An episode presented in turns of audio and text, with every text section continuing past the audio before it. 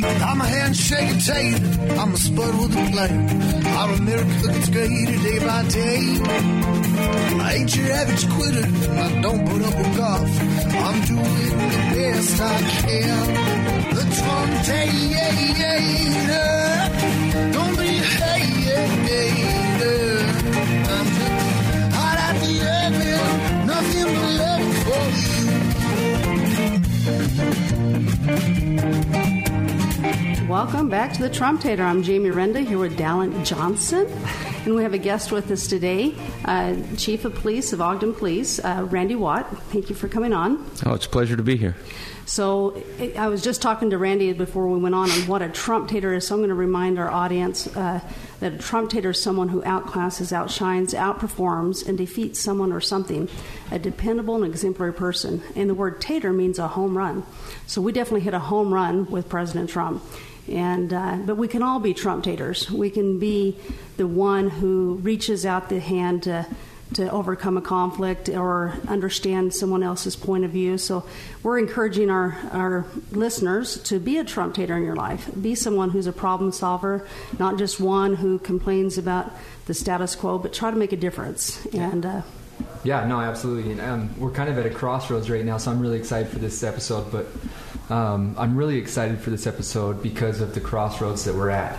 Um, we, my mic's not on. Can you hear me now? Okay, Okay. there you go. So, anyways, I'll just start over. I feel like we're at a crossroads right now, so I'm really excited for this episode to have Chief Randy Watt with us. But um, never in our country, or, or, or not that I, in my lifetime that I can remember, have we received so much.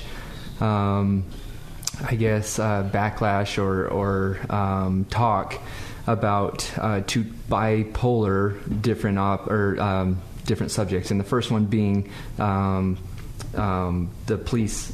Abo- abolishing the police, and the second one being reforming the police.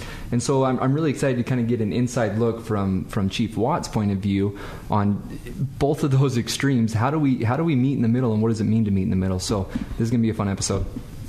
Awesome. So we're just going to touch a little bit on the town halls last night, but Dallin That's didn't. right. I didn't Dallin did watch not it. listen, so he doesn't have any contribution to I'm make. not invited to this barbecue, right? Did, did you happen to watch him? I did not. I was busy last night. So I, I guess I get a solo on this one. But Nice. uh, anyway, actually, you know, I think that uh, Joe Biden did okay. Did he But- did he speak for 90 minutes? He did, but man, Wow. it was softballed. Oh man, I'm sure it was pre-planned questions. Yeah. and I have no no doubt he was probably on some uh, ADHD medication or something because he was definitely um, speaking very articulately. So I'm going to give him kudos that he did. Under the circumstances, he made it through. Matter of fact, they even went seven minutes over with Joe Biden. Wow. And uh, now the Trump one, boy, there was all kinds of chaos on that because it was supposed to be on NBC, but then it turned out that it was on MSNBC, some stations. So a lot of stations started it very late, and uh, people didn't know where to find it. And Not to be a conspiracy theorist, yeah, but I thought it was pretty convenient because it was the you know battle between the two, who's going to watch what, and uh, so anyway, and then the um, the moderator for uh, George Stephanopoulos was the moderator for Biden. I mean, it's like, come on, it was like Mr. Rogers' Neighborhood with my friend George. and uh, so, I mean, they did not bring up anything about the New York Post article and. Uh, Ukraine and Burisma, so it was softballed, and definitely Mr. Rogers' neighborhood for Biden. And then on the flip side, uh, for Trump, the moderator was very hostile. Who was Trump's moderator? Savannah? Guthrie. Oh, Yeah. okay. Uh, taxes and stuff like that got brought up then. Everything you could possibly started it out with a white supremacy question again. I mean, so I mean, immediately, you know. It, it, uh, it started out very contentious uh, with that, with Trump. Um, but the best thing about Trump's is, and I, I'm sure this lady was there in D.C. with me last weekend, is that there was a beautiful black woman standing right or sitting right behind Trump. That every time Trump said something, she would nod her head in agreement. It was beautiful. I mean, it was like it was center stage there, and she just agreed all the way through with uh, President Trump. And it turns out she is a big Trump, uh, Trump supporter. If you look on her Facebook, she has, you know, that she's uh, Blacks for Trump shirt on. And uh, so anyway, that that turned out good. And and his audience, another thing that was kind of interesting is Trump's audience was predominantly all women. Uh, which is not where he's polling very well at right now. So most of the questions came from women.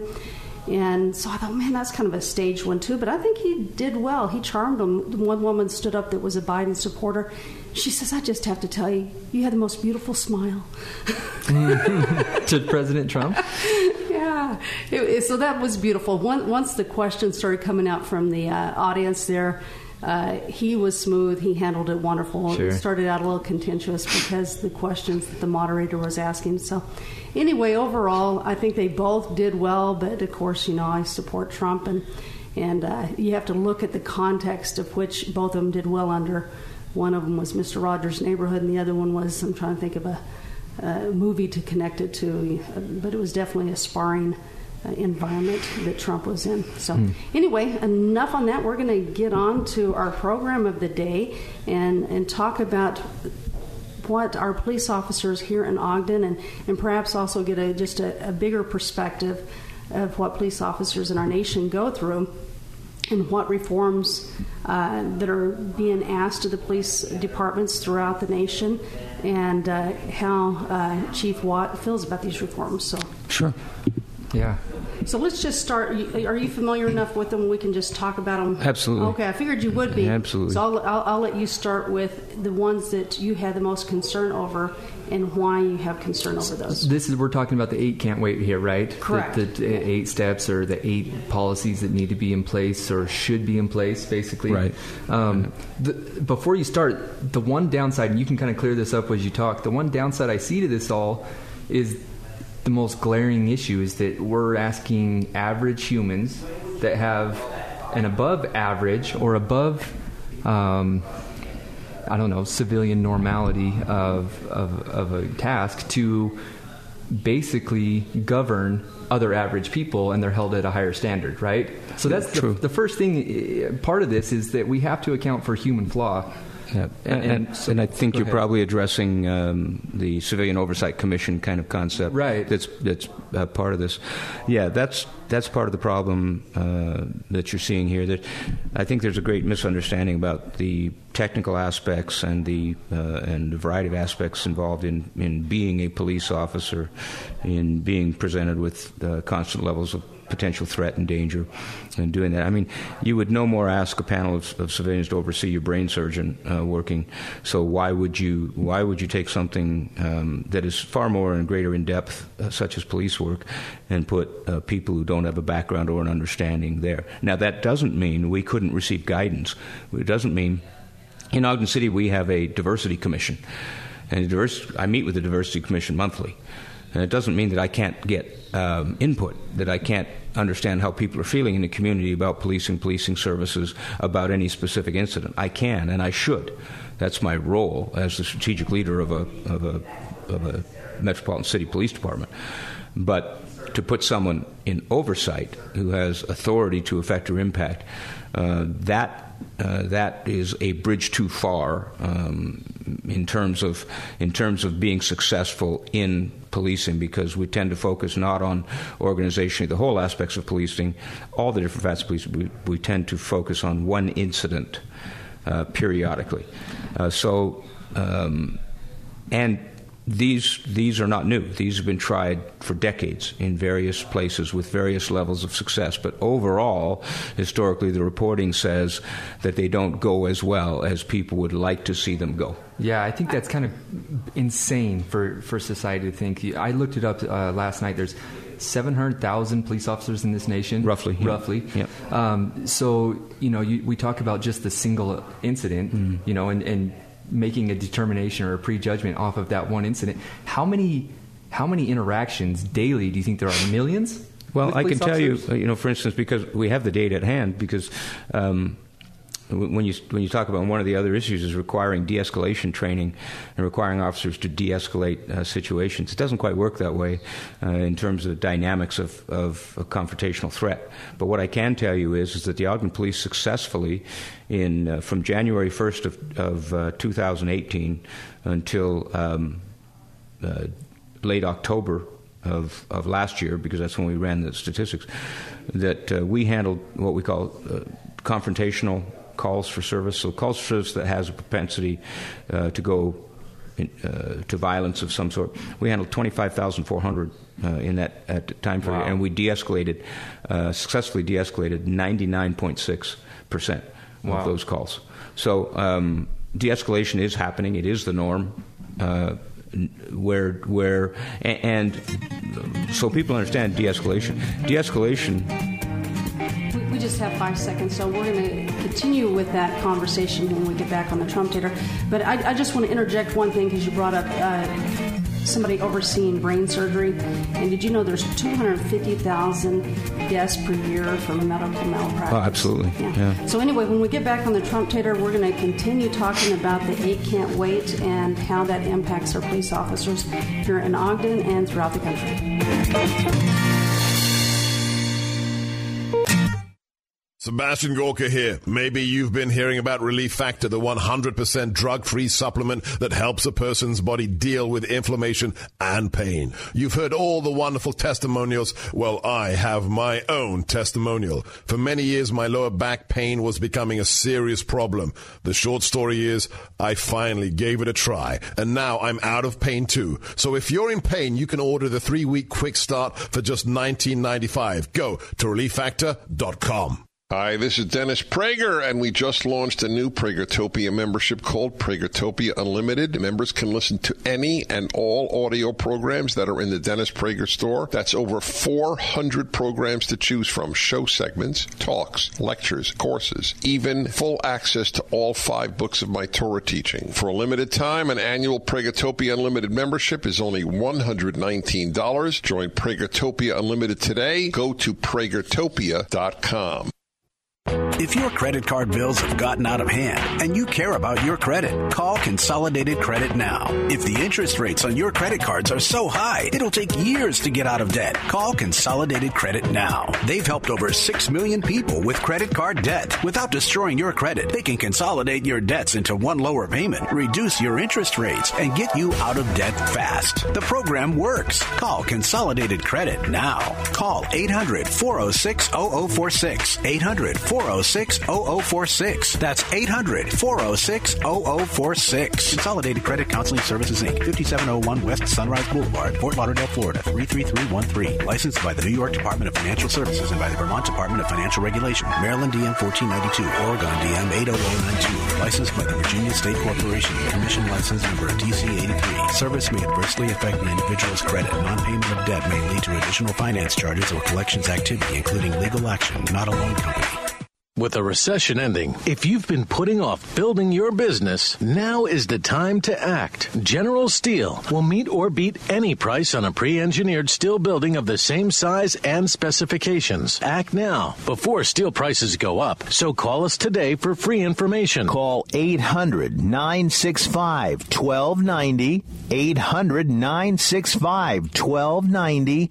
800 965 1290. Now you can fly anywhere in the world and pay discount prices on your airline tickets. Book a flight today to London, Paris, Madrid, or anywhere else you want to go and pay a lot less guaranteed. Call the International Travel Department right now at Low Cost Airlines. 800 215 5141. 800 215 5141. That's 800 215 5141.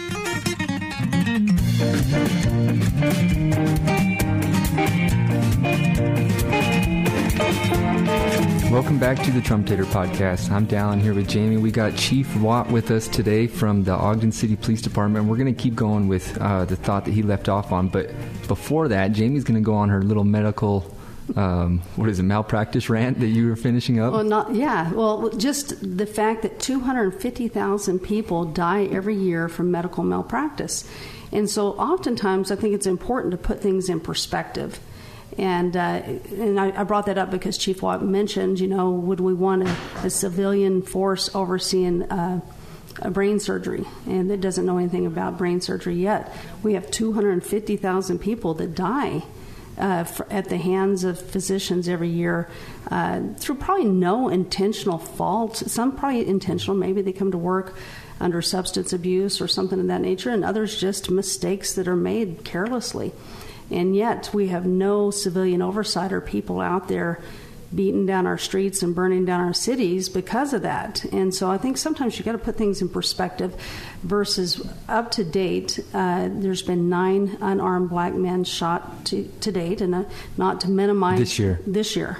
Um, not to minimize that because I think we, I have a lot of other passions that impact the Black American community or Black Americans that I'd like to talk about later on the show. But I just want to put that in perspective. So go ahead. Sure, and let, let me clarify something for you.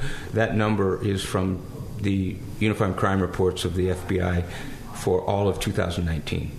The number 2020. Yeah, 2000 no 2019. 2000. Oh. 2020's reports won't be out until summer or fall of 2021. Wow. Because it takes 7 to 9 months to cir- to go through all the data. the So nine was the total of last year. Last year, 2019. So now, and there were uh, two key terms before we get back to um, de-escalation. Um, one of which was unarmed. Unarmed does not mean non-deadly. Uh, in the last uh, 10 years, I believe it's seven, according to the Uniform Crime Reports, seven police officers have been murdered by being beaten to death by hands and feet of a suspect. So a person may not have a weapon in their hand, but it doesn't mean they're not potentially deadly dangerous. Sure. Uh, and people need to understand that. And that, um, that the other piece they need to understand is that there's this idea that officers are highly trained in martial arts, or highly trained in firearms, or highly trained in in uh, um, variety of, of uh, intervention techniques, physical techniques, and mental techniques, and that's not true either. The amount of time that can be given and the amount of cost that is portrayed with all of that types of training police are relatively low in those fields. In fact, in many smaller police departments, um, the only real training they get is they get the initial police academy training, and then that's never refreshed, essentially. And then POST only require the requirement is for 40 hours of in-service training per year to maintain certification. So 40 hours, and that covers some mandatory subjects that take up two thirds of that that have to do with legal updates and so on. So, uh, in in across the United States, uh, there is no overall training standard, and and the idea in the minds of the public that these are martial arts experts and they're uh, firearms experts and those kinds of things is extremely false. So is that the type of reform that we need? Because in my mind, you know, as, as a civilian, never having been a law enforcement officer before, um, I would think that that officer knows way more about guns and how to handle a gun than the average citizen. And he may to a certain degree, but like you said, if they're not experts in, in either their takedown or, or um, strangle, not strangleholds, but um, chokeholds, um, not even chokeholds, but submissions, you know, or any way to, Right, to right. Um, successfully take down and, and, and keep down a, a um, what do you call them, a, a criminal or Assailant. whoever. Yeah, um, that seems one thing. But then the firearms thing, that you would think that there would be at least you know forty hours a month of training going on. You'd think. So how do how do we? Is that the reform that we need? Does that play a part into We- Ogden's we- reform? We could do more. We could do more. Um, we, as a department, we put a greater emphasis. The Ogden Police Department puts a much greater emphasis on that type of training than most departments. We're roughly 150 sworn police officers, and last year, uh, 2019, we did uh, just over 25,000 hours total of training for the 150 officers. But we require um, firearms training monthly. We require uh, intervention training monthly. We require uh, fighting training monthly. We require you know a variety of different in order. And and the goal is not just to protect the officer, which is a big deal, but it's also to protect the citizens. The more confident uh, and capable an officer feels, uh, true confidence, not you know Oh, false yeah, bravado, absolutely. but the more confident they are, the less likely they are to use excessive force. The less likely they are to make exercise bad judgment. But training is a key and critical role. And you have you know people like us who require officers to undergo firearms training monthly, and that's low light, that's situational, force on force, that's a number of things. And then you have like NYPD that, that officers shoot twice a year. and they fire Twice a year. Twice a year, and they fire 25 rounds each time. So why do they only do twice a year? Is Budget, it budget? probably, huh? Bu- budget impact, but but every time I take an officer off the street to go to training, I either have a gap on the street or I have to replace them with someone on overtime. So I, would- budget like- items are yeah, huge. I would like to talk to you about that because a few years ago, um, I got pulled over on the 31st for not using my blinker, and then the next month I thought, is there a quota?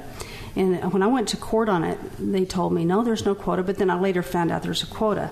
So I personally, and I understand revenue generating, uh, but I just don't feel police ought to be in a place where they're kind of pitted against the citizens with quotas. What are your thoughts on quotas? There's no quota. Well, I know there's not now, but there there were about this was about 14 years ago. Yeah, there weren't any quotas then either. Are you sure? let- Okay. Is let me- quota let me- is, is that a myth? There's yes. Yeah, okay. Uh, well, no, there ha- there are departments that have quotas, and a quota is an arbitrary number. Okay, it's an arbitrary. number. What we started way back under Chief Greiner, which was Yeah, it was under Chief yeah, before, Yeah. well before you uh, got your uh, Chief Greiner was there for 16 years. What we and- and this is where the the verbiage gets interesting is that um, there's an expectation that a police officer will out and do police work. Well, how do you define police work? Well, let me tell you something. We can show you statistically direct correlation between the number of traffic stops that we make in Ogden and crime. When our traffic stop numbers are down, crime is up. When crime is down, our traffic stop numbers are up. Okay, there's direct correlation between the number of times our officers make a lawful stop and question uh, of in a situation. When those are down, crime is up. When crime is down, those are up. So we can show a direct correlation between uh, our job now. So, and if we were allowed to allow officers to decide what they do and what they don't do, we would. I mean, traffic stops are not any fun for police officers either. In fact, it's one of the primary ways officers get killed in the United States is on traffic stops and get murdered. And so, what we do is we set performance objectives, and they don't have a number to them. What they have is you're expected to have, and, and what we did is we, we created a series of points based on activity. If we're going to accomplish the mission of the Ogden Police Department, one of the primary factors of which is reduce crime and the perception of crime, right, then we've got to have the officers out there working. right? And what does that work entail?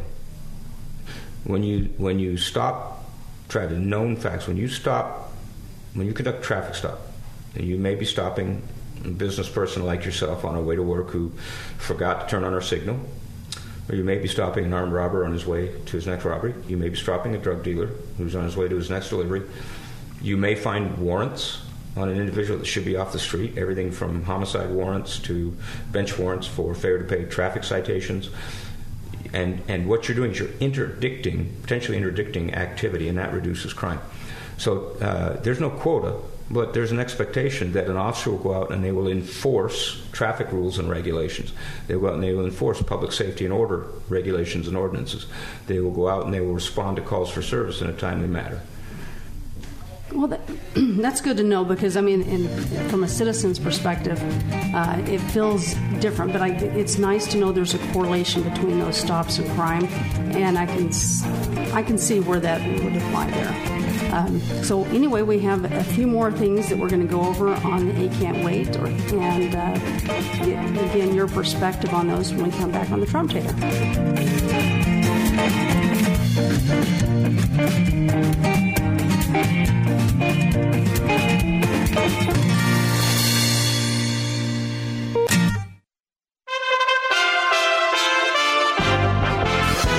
USA Radio News with Tim Berg. Former Vice President Joe Biden will be spending part of his Friday in Michigan. The former vice president delivering remarks on health care in Southfield, Michigan, and then heading to Detroit and meeting with faith leaders. As far as what's on the agenda for President Trump, USA Radio Network's Val Dior has the details. November 3rd is quickly approaching, and President Trump continues to pound the pavement. He delivers remarks at a Make America Great Again rally in Ocala, Florida, Friday afternoon at 3 Eastern. Then he'll head to Make Macon, Georgia to address a crowd at 6 Eastern Time. On Saturday, there's a stop in Muskegon, Michigan to discuss supporting the American way of life. And the president will deliver remarks on supporting law enforcement later Saturday in Janesville, Wisconsin. According to data out of the University of Florida, nearly 20 million people have already voted in the 2020 election. This is USA Radio News. Welcome to Tax Talk with Hollywood legend Bob Eubanks. You know, as part of Hollywood for a long time, I've seen my fair share of celebrities get in trouble with the IRS. Well, there's one name I trust the Tax Defense Group. They're the most trusted name in tax. So if you owe more than $10,000 to the IRS, you really need to call my friends at the Tax Defense Group. Ignoring the IRS is not the solution. They can garnish your paycheck, levy your bank accounts, seize your home or business. But the Tax Defense Group could put a stop to all of that and tailor a program that would reduce your tax debt to pennies on the dollar. You gotta love that. So don't just take my word for it. Call them. Find out for yourself. They offer a 100% satisfaction guarantee. And they're open 24 hours a day because they know that tax debt doesn't sleep either. Call now for your free and confidential tax analysis from the most trusted name in tax. Call 800 832 1594. 800 832 1594. Treasury Secretary Steve Mnuchin and Speaker of the House Nancy Pelosi spoke for about 80 minutes on Thursday discussing a new coronavirus relief bill. Pelosi saying progress had been made regarding a deal. As far as if something will be done before the election, Maryland Democratic Senator Chris Van Hollen reminds everyone on Fox News. We've all been very focused on the negotiations between the White House and Speaker Pelosi uh, without recognizing that the huge impediment really is with the Senate Republicans and Mitch McConnell at this point in time. Pelosi and Mnuchin are scheduled to talk through the weekend. There have now been over 8 million confirmed cases of the coronavirus in the United States. The numbers jumping by 1 million in less than a month as dozens of states see upticks in infections, particularly in the Midwest. Health experts warning that cases could surge as colder weather drives people inside. You're listening to USA Radio News.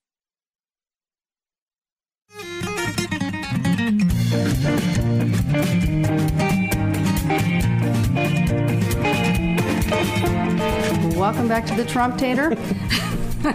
Here again with Randy Watt, Dallin, and myself. And Randy, I have a couple of fun gifts for you for coming on today. I have some Trump Tater seasoning. I love it. Can you read the tagline on that for us? Oh, he has to put his glasses on. to put my He- He's old like I am. It's age related. Rubs you right. Grand, Grand Party rub and seasoning rubs you right. That's pretty good. So I mean, there, there's multiple ways you probably could take that one, but uh, anyway, we have our bold and beautiful. I'll let you read the tagline on that one. Make meat great again. and we have our Fire and Fury. It's the unrestrained flavor. That's what uh, President Trump said to Kim Jong Un um, when uh, he would- kept shooting those bombs over. And uh, anyway, he said that we're going to respond with Fire and Fury. So anyway, just a couple of fun products for, Well, thank join- you very for joining us today and having a little fun on the Trump Tater.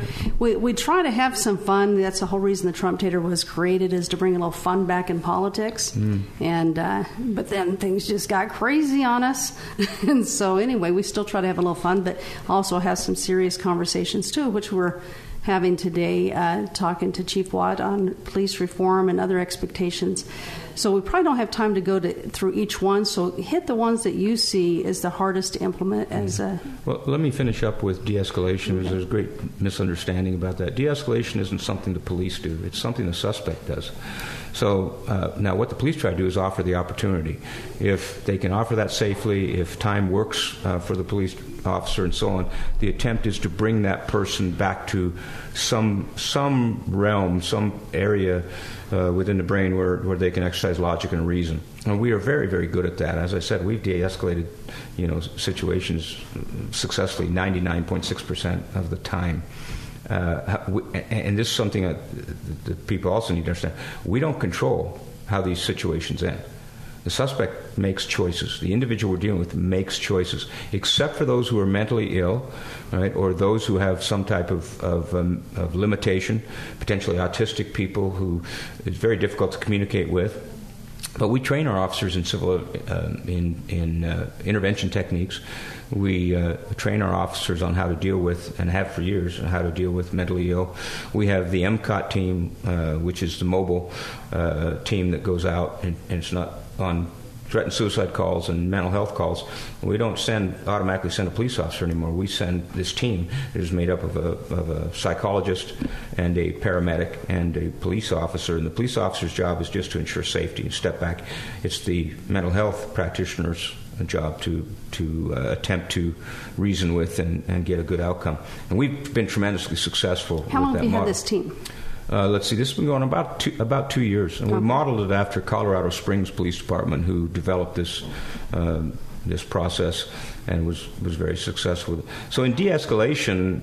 Um, it's, it's not something the officer does, it's something the individual does, and the officer attempts to present the opportunity to do that. Situations often unfold too quickly, they get too threatening too rapidly, and life safety is the, is the, is the most important component initially. If we can establish that life safety um, isn't a threat or isn't an imminent threat, then we can utilize all the techniques we've been trained in. And like I said, we're successful 99.6% of the time.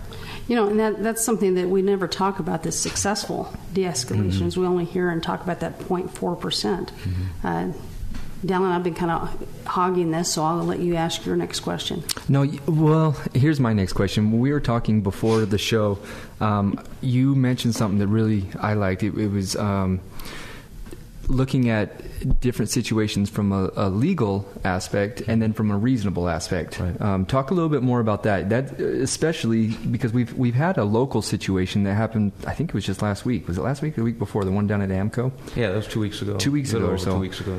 Yeah. So, you know, you, you talk about how an officer goes through not only the, you know, that situation to make that decision, but then afterwards, you as a police department look at the situation and say, okay, was it legal? Was it reasonable? Was it justified? There are two things that happen in, in the use of force. And, and that case is pretty interesting because uh, not only did the officer utilize uh, potentially deadly force, but the injury created when the suspect was struck in his arm uh, severed an artery, so he's bleeding out quite rapidly. So after she had taken control of the situation, after the deadly force was applied, she then utilized her own tourniquet to save his life. And so um, you have this this almost competing um, mindsets that occur. First, she protects herself by utilizing her firearm, and then she then she protects him by saving his life by utilizing the tourniquet she carries for herself and using it. It's pretty admirable, honestly. Oh, very. I, I mean, you know, it's it, she is she's phenomenal. She she's the first female SWAT officer we've ever had who's made it through all the SWAT training. She's she's just phenomenal. Um, anyway, so um, you have. uh, What happens in a use of force situation is there, there are two investigations that occur.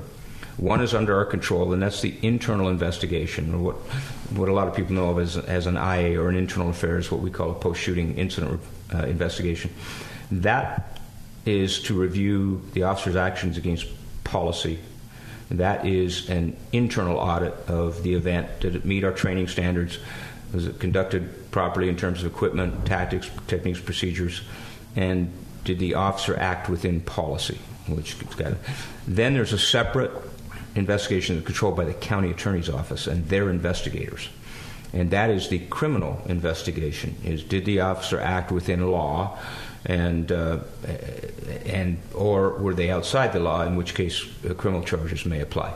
So the county attorney's office handles that. So the, an officer actually undergoes two investigations when they utilize force, this, particularly deadly force. Now, when they utilize lesser levels of force, we have use of force reporting. So we have a database, and, and we have a, a set format where we evaluate every uh, use of force within certain certain fo- use of force options. And we do an internal report and review, and twice a year that's audited, and the findings from those are brought to the police. Do we need to make a change in training? Uh, have we not kept up on uh, changes in, in procedure and current uh, best practices nationally?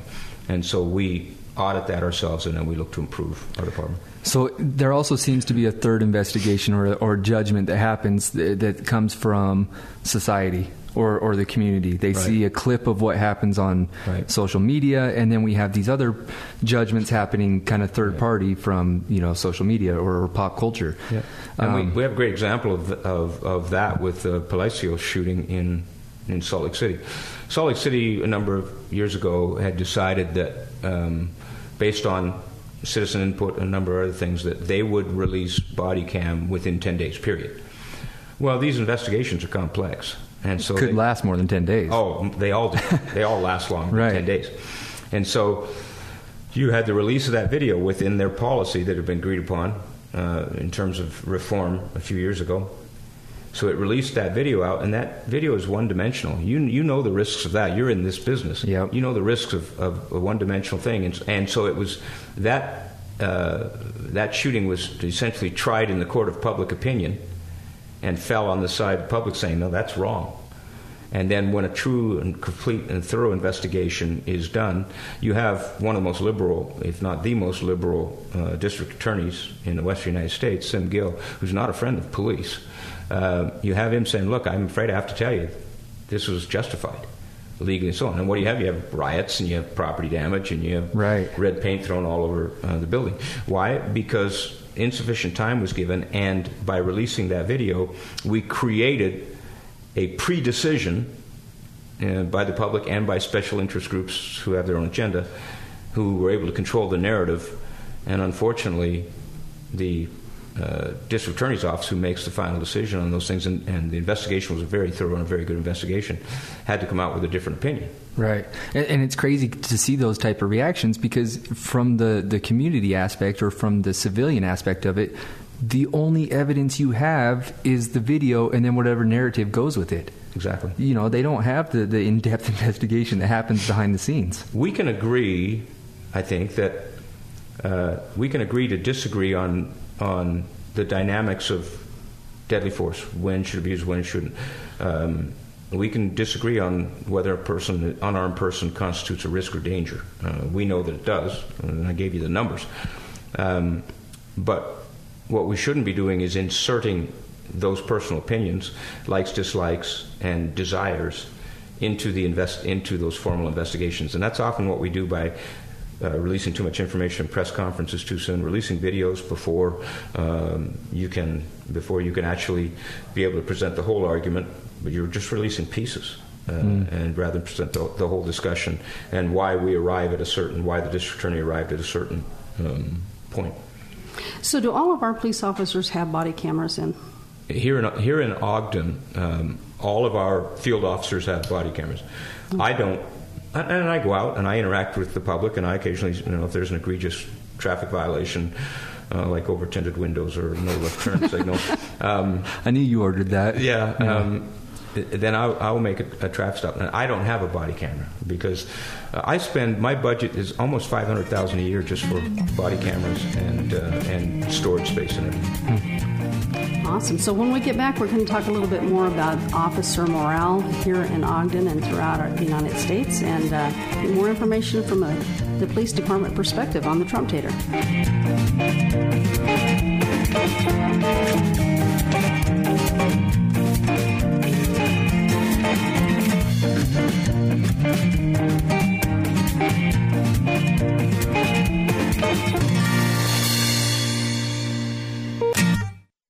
Mortgage Corp. DBA Cash Call Mortgage. NMLS ID 128231. Equal housing lender. Not licensed in all states including New York. Offer not available in Washington. Call 855-657-9910 for licensing terms and restrictions.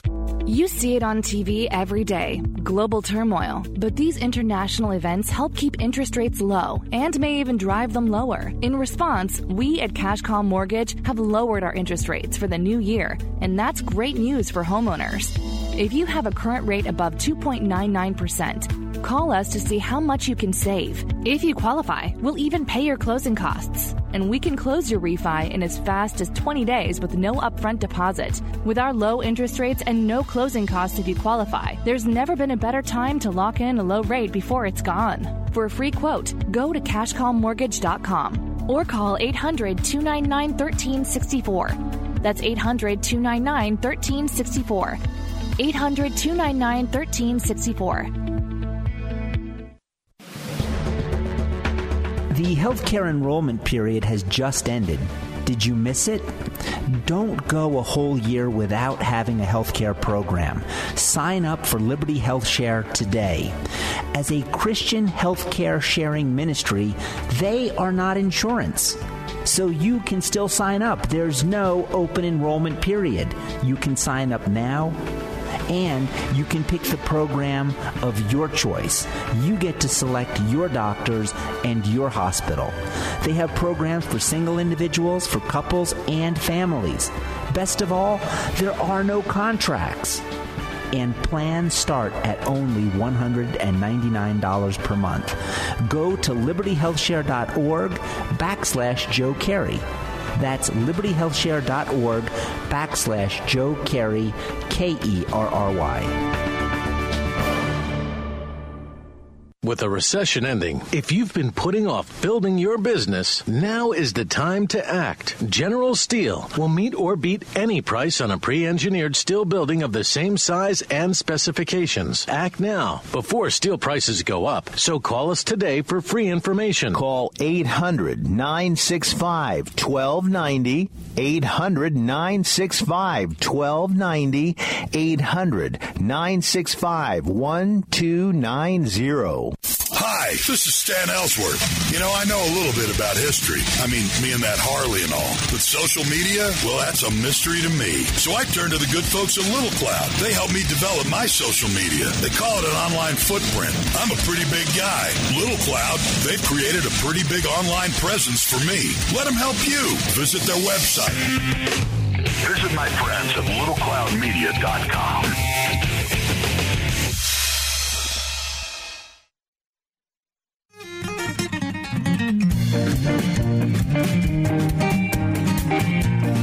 Welcome back to the Trump Tater podcast. We're going to finish this Friday segment with Chief Watt. Um, talking about the public opinion of, of law enforcement, especially here in Ogden. Um, Jamie, you want to lead into the, uh, your question with that? Well, a couple, couple of different things I'd like to wrap up with. One, first, I'd like to talk to you about the morale of the police officers, what you see happening within your department, and what you feel like it is nationwide. Uh, first, uh, well, there, there, are two things. when you talk about morale of the police departments, morale, that's how they feel about uh, their organization, and, and there are wide differences. Right now, Salt Lake City PD is in crisis because they feel they're not being supported uh, by the leadership of, of, both the city and, and the police department. Uh, here, here in Ogden, we have a sense on it that, that you know the officers are reasonably happy with the organization. There's always those who, who aren't, but they're reasonably happy with the organization and the way we take care of our people. That's a separate issue from how they feel about how the general public feels about them. And you know, one of the interesting things that's happening is, is uh, there seems to be a great a great deal of, of control of the narrative by uh, parties who are anti-police, and so it's a constant barrage of, of this information, this activity. Uh, I'm losing police officers uh, to private industry at a rate, and, and law enforcement in general at a rate we haven't seen before, because they just simply they don't want to be the next story on CNN. They don't want to be the next imprisoned police officer. They don't want to be the next police officer that spends 18 months, 19 months, 24 months in jail while they go through trial and then are exonerated. They don't want to be the next individual there. And and the problem is they see is they can go out any day and go on that call for service that's going to end up in that situation. Um, and what we're also seeing, uh, what we're also seeing is we're seeing officers taking risks that they would never have taken before, in order to try not to be that individual. They're not utilizing the proper and appropriate amount of force at the right time because they're afraid to be the next story. They're, they know that uh, if if they're involved in shooting in certain dynamics, uh, they're involved in a use of force situation, certain dynamics occur. Um, that they are going to be that story.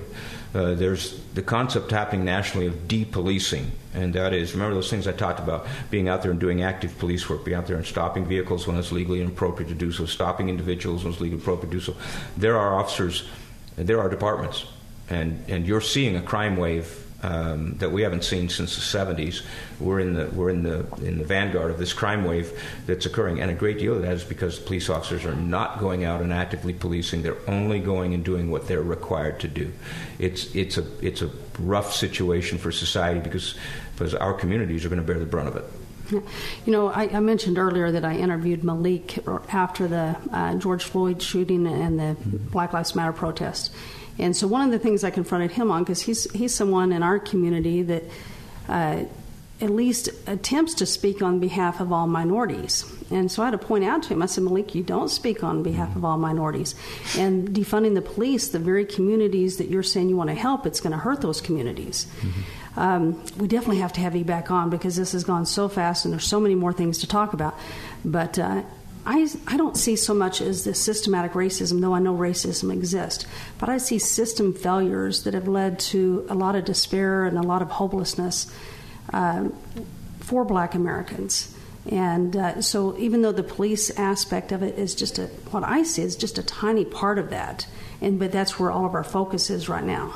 If you could ever do an interview, uh, it would have to probably be by phone with Officer Deon Joseph from Los Angeles Police Department. I think you'd be amazed at what he would have to tell you. Uh, he is is famous. Uh, he recently did a TED talk, he's, but he's famous for uh, intervening in terms of minorities and particularly with homeless. What he, the work he does with the homeless in L.A. on on the official Skid Row in L.A. Hmm. Uh, is just astounding, and and he's a black police officer, and uh, I, I, think you would enjoy a, a conversation with him. Wait, you just mentioned a black police officer, and so it's been very sad to watch how uh, these Black Lives Matter protesters speak to our black police officers. That's terrible. Yeah, I mean, it's, you know, as if they're subhuman. And I mean, I, I think it's sad to see how anyone currently is speaking to any police officer. So I, I think there's, we've got to talk about that side too, yeah. the civility on that side. If I could, one thing I'd, I'd like to say about um, community support. Officer, our officer Nathan Lyday was uh, was murdered on the 28th of May, and we saw such a tremendous outpouring support across all demographics of this city. And as you know, we're the most ethnically diverse city in in the, in the state. We also have the highest uh, level of poverty uh, in the state, and so and we're an old blue collar city. Uh, but the outpouring of public support was so overwhelming uh, for us that the reality came through, and that is, is that the vast majority of citizens, both in this community, in this state, and in this country, support the police it may appear otherwise because there's a few special interests controlling the narrative, but it is not true. Well, and you see it more with you know the the city that backs the police officer as well. New York City, for example, crime has gone up 20 to 30 percent since they've started de-escalating or, or descaling the police force. Yeah, def- the defunding, defunding process whatever, has created, yeah. has created de-policing. Right. So so you see that you know if the community stands behind its its law enforcement and its law enforcement practices, then crime is controlled and, the, and, it seems that they live in harmony, you know. But in these more democratic cities, you have people cutting back on, on funds or cutting back on policing, mm-hmm. and it, the exact opposite happens, you know. They, they expect that crime's just going to go out the window. Yeah. I, I, I, do a lot of speaking on police management and, and instruction across, around the country. And I was due to speak in, in Portland to all their senior staff. Uh, Scary. In in uh, in May, of course, that got canceled. COVID came along, and then all the resulting, you know, so on and so forth. But they're still planning on on bringing me back up. They're just trying to figure out a date as we I'll go up and down with COVID. Um, and so I'm in contact with them on a regular basis. And you want to talk about demoralized? Yeah. What's the mood up there? Oh, it's terrible. It's from terrible. from officers alike. Yeah. Officers. Um, I mean, it is that they are fleeing employment with the Portland Police Department so rapidly, and they're not alone. Seattle, the same thing. Yeah. New York, yeah, the highest number of retirements. I saw or, uh, that, including early retirements. I saw that. You see what's happening in these in these major cities as this movement, this very noisy, very vocal, very forceful uh, movement, which does not represent anywhere close to the majority of the people, let alone let alone the majority of, of the ethnic communities. Uh, but it has seized the narrative, and it happens to tie into the political realm of, of the national um, uh, vote because that's what that's what we're getting to in this election, um, this upcoming election, and you see how that's being controlled, uh, and the reality and the truth are being suppressed police are supported by the majority of people in this country of all ethnic backgrounds. Um, but how do you counter those those people, the city councils with the agenda supporting the the county commissions, the legislative authorities and bodies. Uh, right now, I'm engaged weekly in attempting to deal with uh, some of the things that are coming out in terms of bills being written for next year's legislature. I'll be, I'm very busy anyway at the state legislature, uh, representing Chiefs Police Association and representing Ogden City, and I'll be very busy this coming year. And a great deal of that will be so-called police reform I- ideas. Uh, you know, the good idea fairy is flitting through the room, and uh, and somebody says, yeah, that you know that's a great idea, but they don't look at second and third order effects. They don't look at downstream impacts. They don't look at unintended consequences and it's sort of my job to help them recognize that reality if I can. So is that committee made up of law enforcement, or are you like the lone voice? No, no, no, okay. no, no, no. I represent uh, the the majority of, of police chiefs are, are represented there. Um, the vast majority of, of, police chiefs in this state and and sheriffs, elected sheriffs. Uh, truly understand the nature of this and, and what's going on. Salt Lake City is an anomaly it sits in its own environment uh, uh, down there, and it's not true of what uh, surrounding it. And Salt Lake City's in crisis. All you have to do is look at the news of how many officers are rapidly leaving Salt Lake City. Oh yeah, they've you know they've lost up to almost uh, almost. Uh, 15% of their personnel. So our time is almost over. so sure. we definitely, would you mind coming back on? Oh, I'll come back okay. anytime. Yeah. Uh, be, because there are things that we need to talk about. But the, what I'm seeing right now is you have Black Lives Matter on one side, one extreme, and then you had these patriot groups on the other, and we seem to just be really pulling apart on opposite ends of our societies. And and uh, so we'd like to talk about how we can come together and how our police department can be part of that. And one of the ways I see is a lot more public conversation. Sure. Uh, where we videotape some town halls, uh, bring people of diverse backgrounds to talk to the police officers and understand where y'all are coming from and have those conversations where the public can hear that. Yeah, and uh, I, I, meet monthly with Malik and the, the, diversity department of Weber State, all together, ACLU, NAACP. We all meet as a group uh, and we talk these but, issues. But what doesn't happen there, though, uh, Chief Watt, is that the public doesn't see these conversations. Right. So they don't see your perspective, the police perspective. Mm-hmm. And so we need to, even though those conversations I think are very healthy and good, I think the public needs to be in on that more. And so I would agree with you. But uh, anyway, we appreciate you coming out and uh, look forward to having you back on. And then we'll need to get the name of the police officer you suggested in uh, Las Vegas or Los Angeles? Los, Los Angeles. Angeles. Los Angeles. Officer Deon Joseph. Yeah. I'll get you contact. Okay. So uh, one thing you did point out on his is his homeless problem, and, and Ogden definitely has. We have we, we bear the burden with Salt Lake of our homeless problem in Utah, so that puts additional burden upon our police officers. But thank you again for coming with us, and yeah, have a good weekend from the Trump Tater. I'll see you at the gym tomorrow, Chief. Yep.